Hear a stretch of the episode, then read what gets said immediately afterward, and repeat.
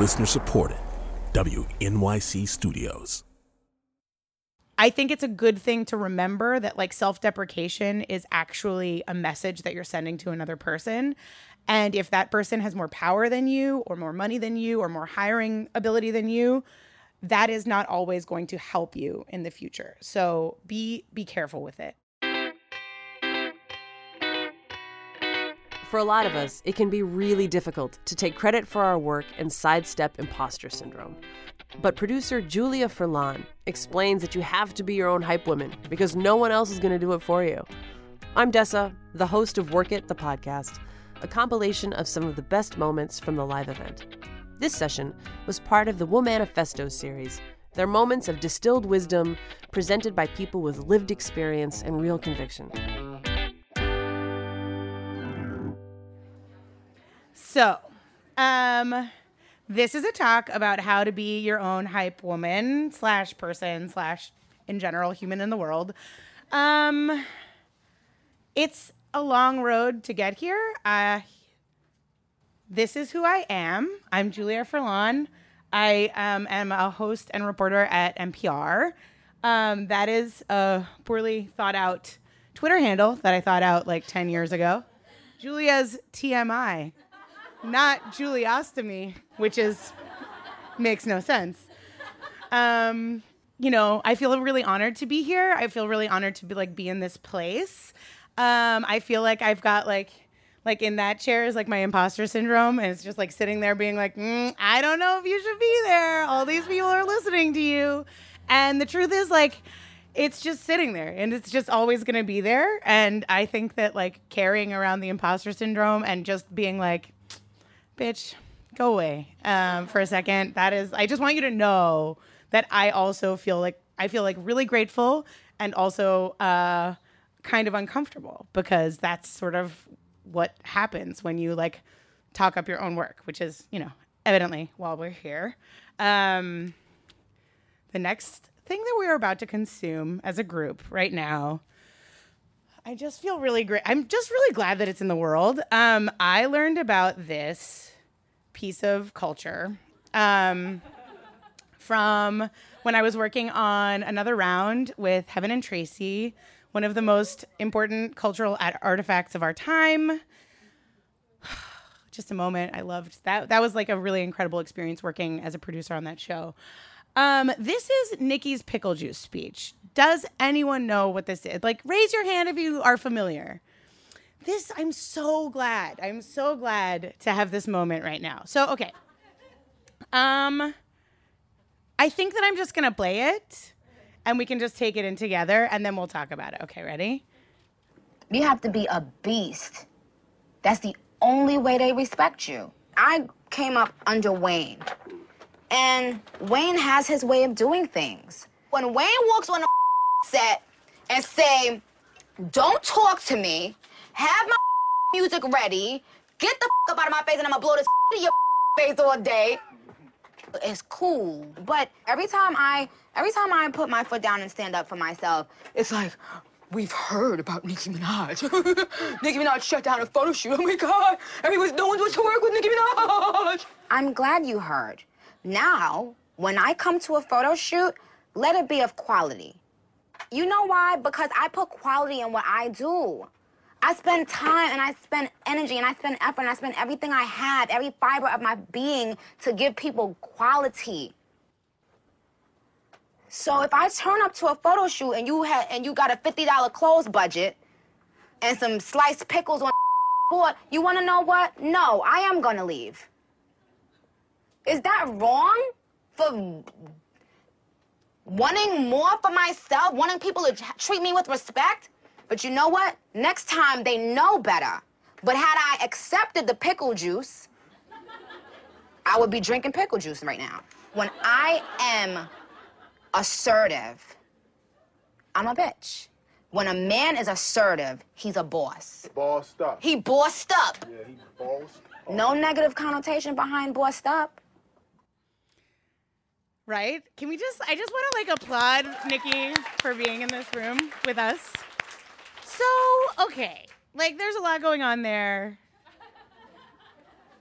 we have a lot of complicated feelings about Nicki Minaj, and that's fine. Um, but in this particular video, this is the kind of thing that I think I, the thing that I want to highlight here is the sort of discomfort that you could feel when you are trying to advocate for yourself and for the things that you need and the things that you want to do your job properly. And, um, you know, I think the part that she gets to at the end, which is that like, if Lil Wayne is like, you know, he's he's bossed up as the as the hype man in this. Movie, he bossed up, you know, that um, the way that people take it when you hype up your own work is not always. Um, people don't always take it very well. They don't expect it, or they don't really like it, or they don't um, want it. And I think that I'm sitting here right now just to tell you that, like, that their discomfort is not your job. You can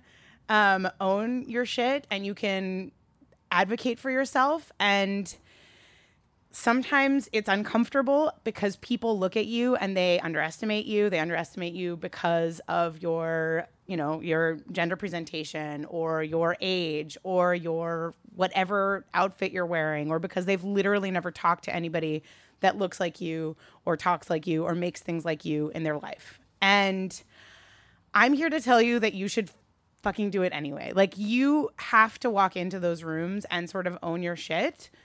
It has to be of quality. You know what I mean? Like the the part where she's saying like I'm I put quality into my work, so let it be of quality.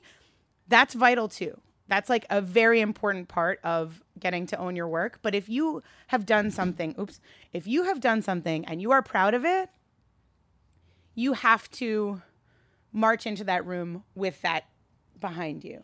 And um, if you want to watch the pickle juice speech, um, before you do that, so that you can walk into a room and sort of like embody that, I highly recommend it. I think that like.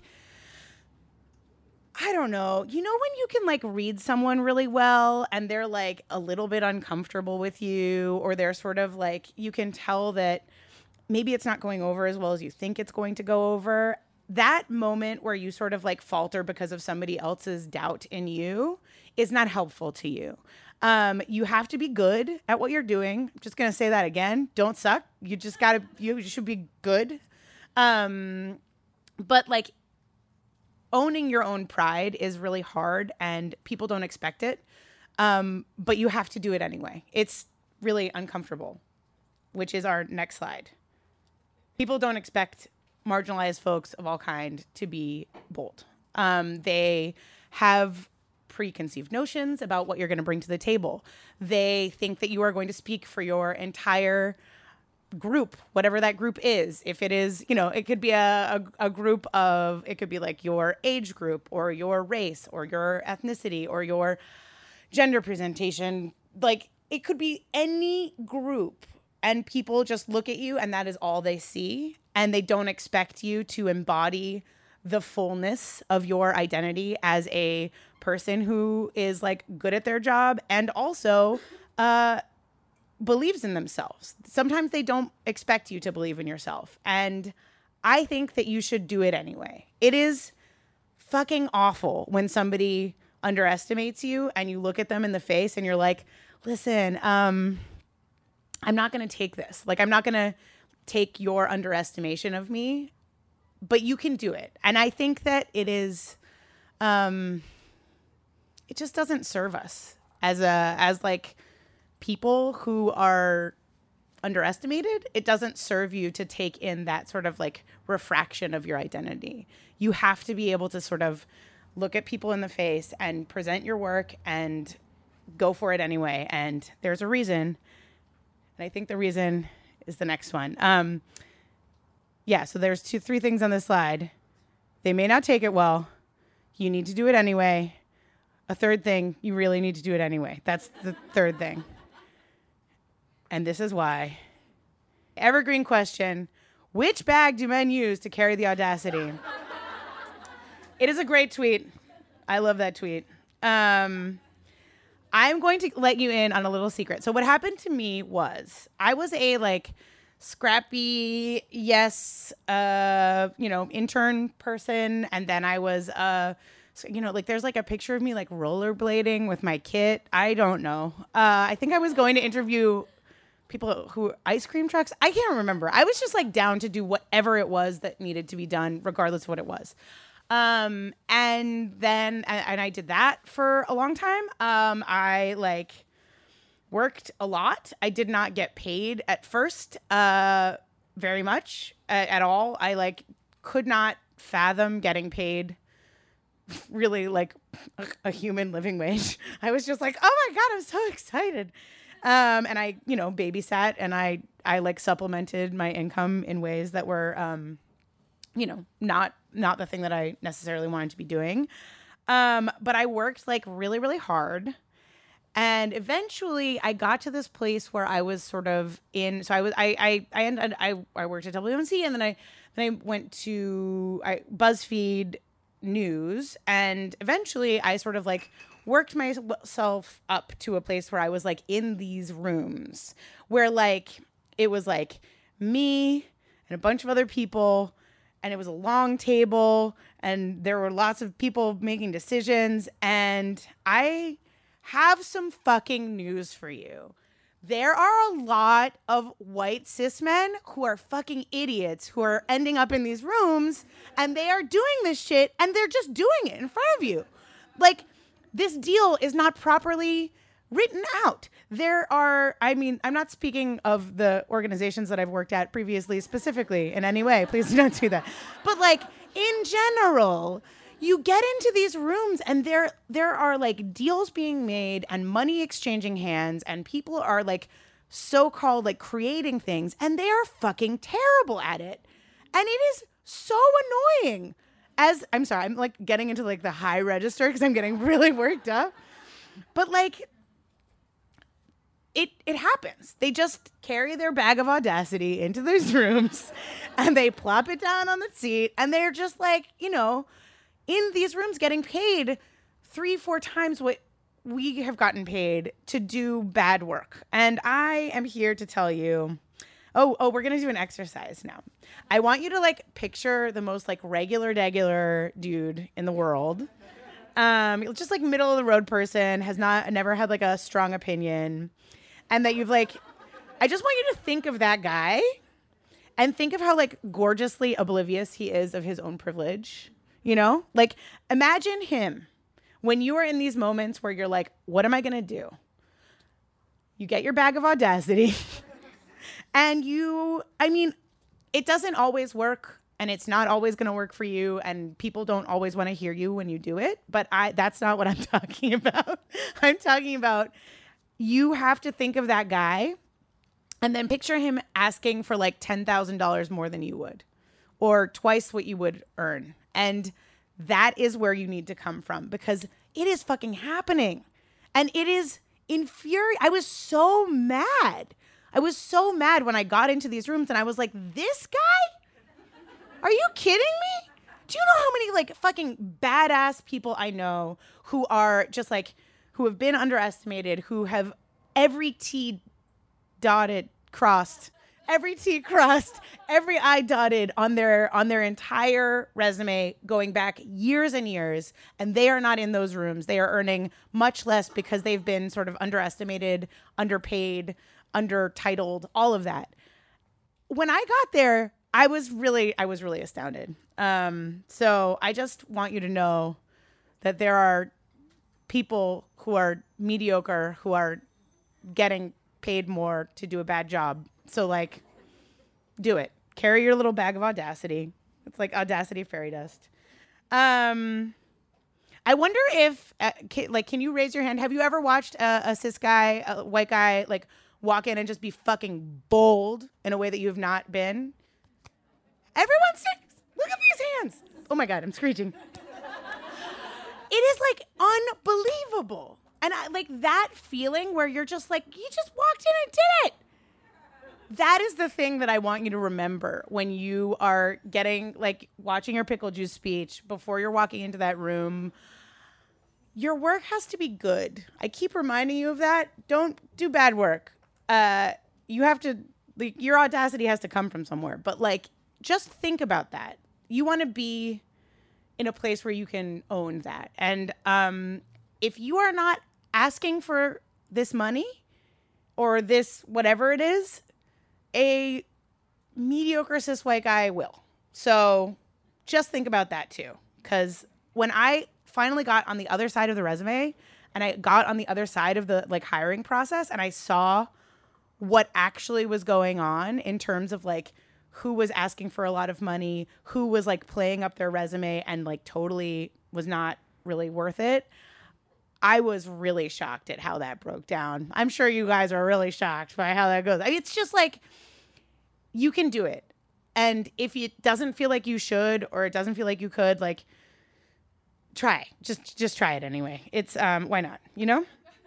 Um here is a list of things that I think are um I I feel like these are things that I did for a long time in my career that were not actually very helpful to me. Um so I'm going to just read them out and talk them out a little bit.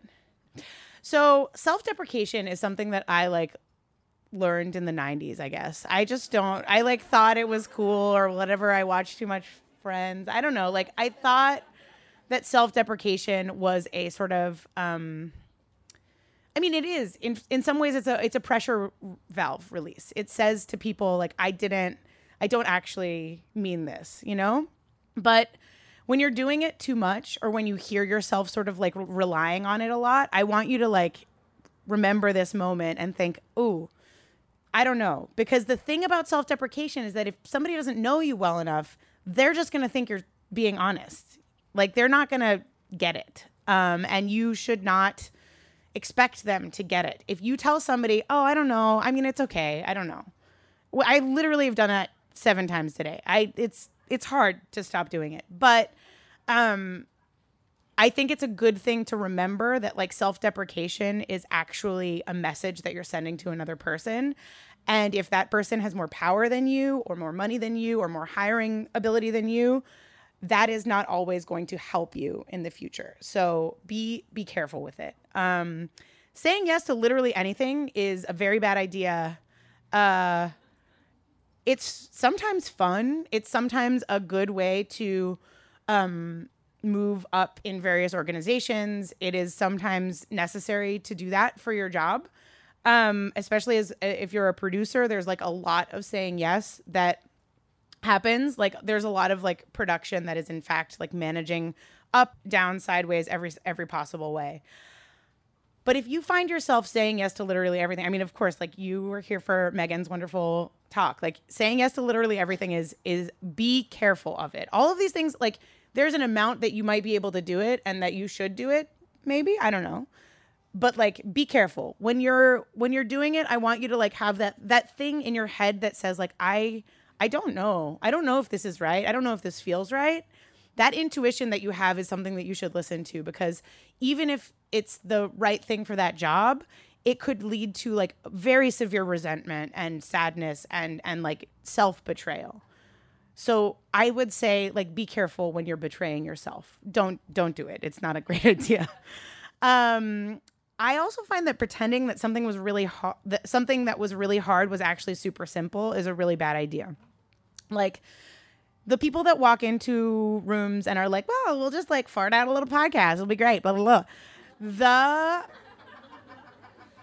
ridiculousness of that. You know, they're like, we're gonna, we're gonna investigate a you know, three part series on blah, blah, blah. And you're like, what the fuck are you talking about?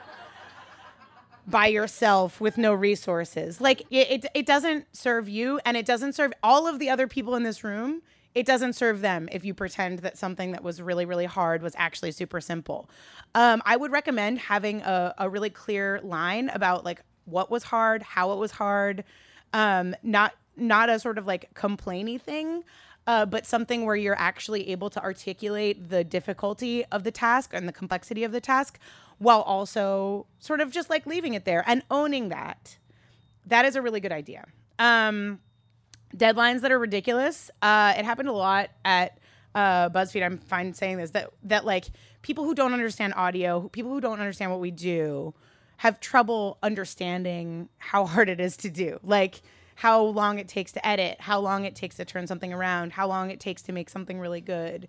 And we did it a lot on like a really really tight deadline and it was hard and it wasn't always perfect, but I think that like when there is a deadline that you're like this emoji hmm or the monocle one, I like that one too if either of those emojis are the way that you feel in your soul when that happens, when a deadline arrives, like articulate that at the beginning. Um, I know it's hard and it's not always like possible, but try and try and be aware of that. Um, unearned trust.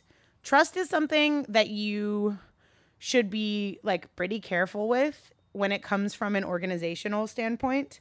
But well, I would basically say that like if somebody is like, you know, trust me, it'll be fine, or trust me, blah, blah, blah, blah, blah. Trust should be earned. It is okay to have somebody earn your trust. It is it is okay to to make that sort of boundary. And this the the asterisk here is trust people, not institutions. Journalism is a very complicated place. Podcasting is a very complicated place. There are a lot of half lives that we're all going to go through as we go through our career. I know I was saying this before, but basically you should trust people specifically, not institutions. Um, let's see. Anybody who's trying to rush you to a major decision, it's okay to say, like, no, or give me a minute, or give me 24 hours, or give me 48 hours. It is important that you stand for that boundary. Rushing to a decision is a bad idea. And don't say yes when everything in your entire soul screams no. Don't don't do that. It's mean to like self-betrayal is still betrayal and it it will get you to a really sad dark place. So I highly recommend if something if everything in your soul is saying no, articulating no, even if it means you're to lose money, lose the job, lose whatever it is, within your power, depending on your financial situation and everything that like rests on that, don't say yes when everything says no. Don't do that. It's really bad for you. Um, and so is excessive apologizing, something that I used to do. I probably still do it a fair amount. It's similar to self-deprecation. Um, you know, it's it's hard when you feel like you should be sorry for things that you are not sorry for. But guess what happens when you say that you're sorry for something that that nobody like that that you don't need to be sorry for? People just think that you should be sorry anyway and it's really bad. It's really it's a bad look. It's a bad uh, representation of your work, um, and it doesn't help you. It doesn't it doesn't help anybody else perceive you with more power, um, and that's why you're here. Um, so, can we do Q and A?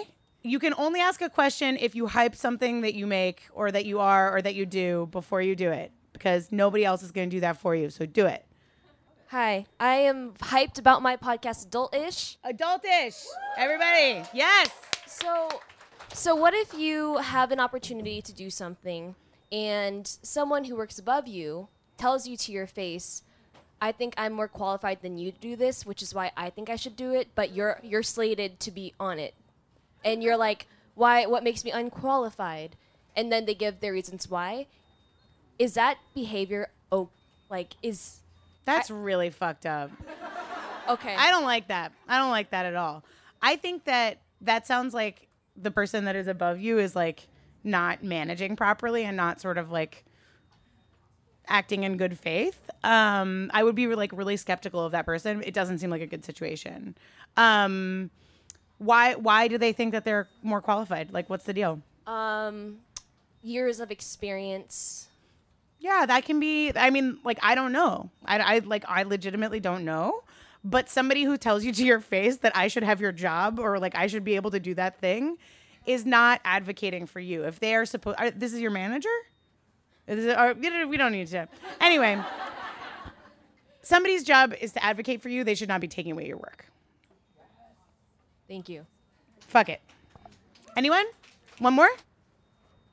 Hi. Hi. Um, I'm really proud of my podcast, and we just launched the first episode last week. Um, it's called Heal Yeah.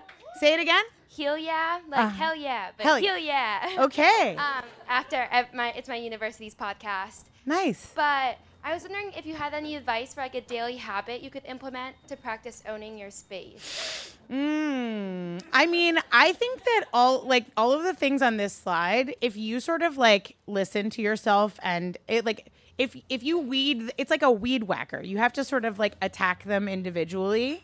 Um, I find that asking myself for more time or like asking for more time is a really good way for me to like make space to check in on things. Um, not responding to emails right away, not um, like using time as a power move is a very helpful thing that I've found that allows me to like check in with myself and make sure that I'm acting in my own best interest. Yeah, that's my, yeah. One more?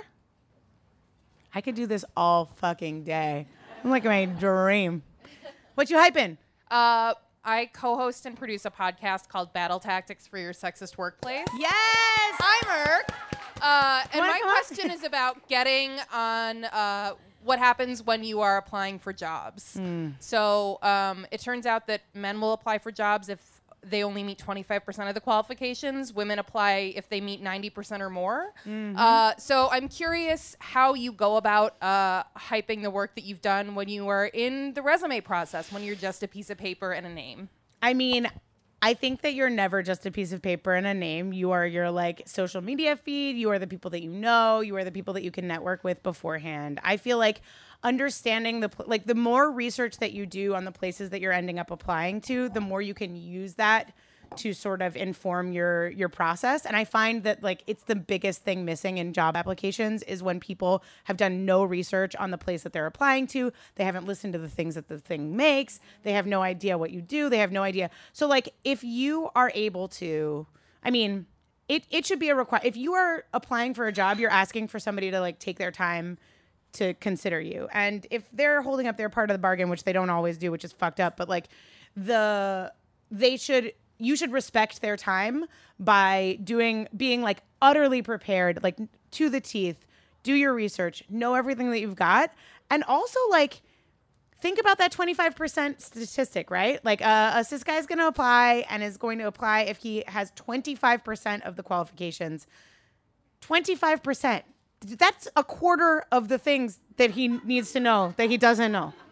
So, like, think about that statistic, do your research, and be, um, I think, be be proactive. I think that you're never exactly just like a piece of paper in a pile.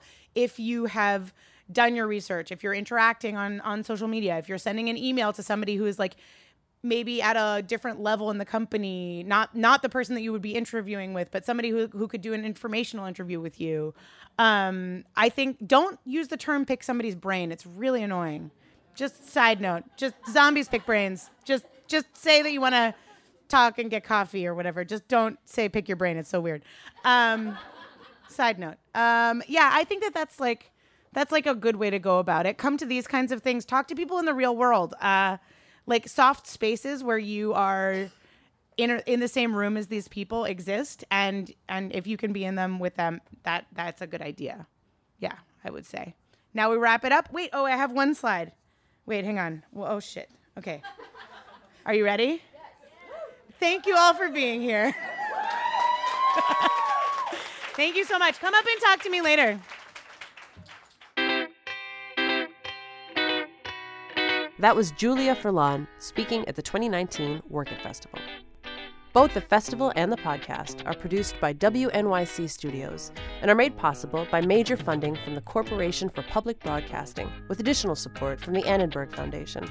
Event sponsors include Luminary, Spotify, Spreaker, ACAST, Himalaya, and the Women's Foundation of California.